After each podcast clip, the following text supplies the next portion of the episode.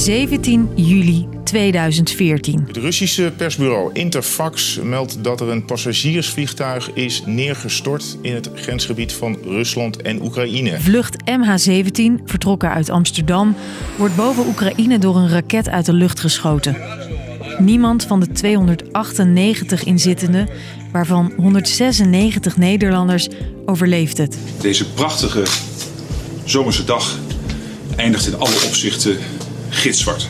Het onderzoek naar de schuldigen duurde jaren, maar nu heeft de rechter een uitspraak gedaan. Girkin, Dubinsky en Tjatchenko worden veroordeeld. Wie zijn deze verdachten? Wat is hun straf?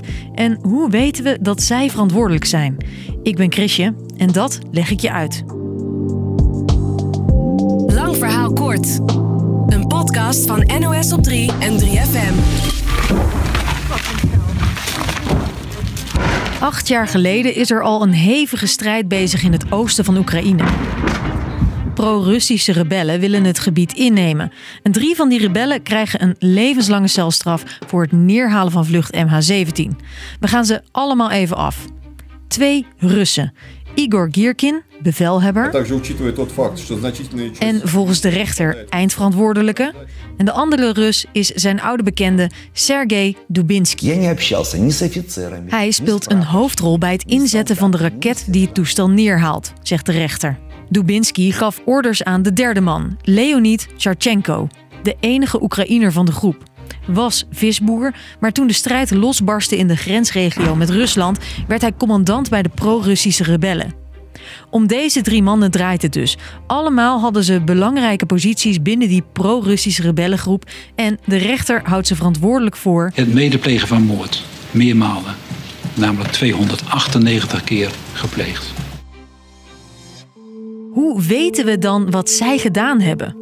Het onderzoek duurde jaren en leverde een dossier op van tienduizenden pagina's. Met onder meer foto's, video's, getuigenverklaringen. Er is een overvloed aan bewijsmiddelen. Al dus de rechter. In een grote hangar bouwden onderzoekers zelfs een deel van het vliegtuig weer op uit de brokstukken. Uit onderzoek aan de wrakstukken bleek dat het toestel is doorboord met fragmenten die met hoge snelheid vanuit een specifieke locatie links boven de cockpit kwamen. En dat zag je ook in die reconstructie. We hadden hier al eerder in het onderzoek aanwijzingen voor, maar de wrakstukken bleken belangrijk om die aanwijzingen te verifiëren en verder te onderbouwen. Dit was het werk van een raket. Ook een belangrijk bewijsstuk. Afgeluisterde telefoongesprekken. Hier hoor je bijvoorbeeld Dubinsky aanwijzingen geven over waar de raket precies naartoe moet. En die raket, ook wel boek genoemd, is de rode draad door het bewijsmateriaal. Volgens onderzoekers is er dankzij foto's en video's te achterhalen waar de raket op welk moment was. En dus ook waar die vandaan kwam. Rusland. Dan zegt de rechtbank, we beschouwen dit zelfs als een internationaal gewapend conflict tussen twee landen. Zegt strafrechtadvocaat Geert-Jan Knoops. Dus indirect is dit door de rechtbank een hint naar de verantwoordelijkheid van Rusland voor wat er eh, daar destijds gebeurd heeft. Drie keer levenslang dus. Maar wat nu?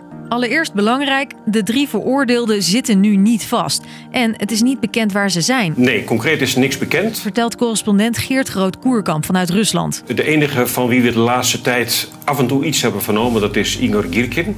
Daar eh, waren berichten over de afgelopen weken dat hij eh, naar het front zou zijn gegaan, naar Oekraïne. Of dat ook daadwerkelijk zo is, dat, dat weten we niet. Dus of ze ooit hun straf gaan uitzitten, is nog maar de vraag. Rusland gaat hen sowieso niet uitleveren. Ze zijn het daar niet eens met de hele zaak en de uitspraak. Dat zijn parlementsleden die zeggen dat, eh, dat Rusland zich nooit zal neerleggen bij eh, het besluit van het Hof in Den Haag. En ook dat, eh, dat Rusland vast blijft houden aan de schuld van Oekraïne. Iedereen kan sowieso nog in hoger beroep gaan. Hebben ze twee weken de tijd voor. Gebeurt dat niet, dan krijgen de nabestaanden in ieder geval één ding: de schadevergoeding. En omdat de veroordeelden dat waarschijnlijk niet gaan betalen, schiet de Nederlandse staat dat voor. Toch zal dat voor de nabestaanden niet het belangrijkste zijn. Wij wilden dat er recht gesproken werd en dat is gebeurd. Ja, ze gaan nooit zitten natuurlijk, dat weten we ook wel. En we krijgen de kinderen er ook niet mee terug, maar het voelt toch als erkenning. Dus lang verhaal kort. Na een jarenlange en meeslepende zaak zijn er drie pro-Russische rebellen veroordeeld door de rechter. Die geeft ze levenslang straf voor het neerhalen van vlucht MH17 en de dood van alle 298 inzittenden. Het is nog de vraag of de drie de straf ook gaan uitzitten, want Rusland levert ze niet uit. Op de hoogte blijven van deze zaak, dat doe je via de site of app van de NOS. En natuurlijk het NOS op 3 nieuws op 3FM en Phonics. Bedankt voor het luisteren.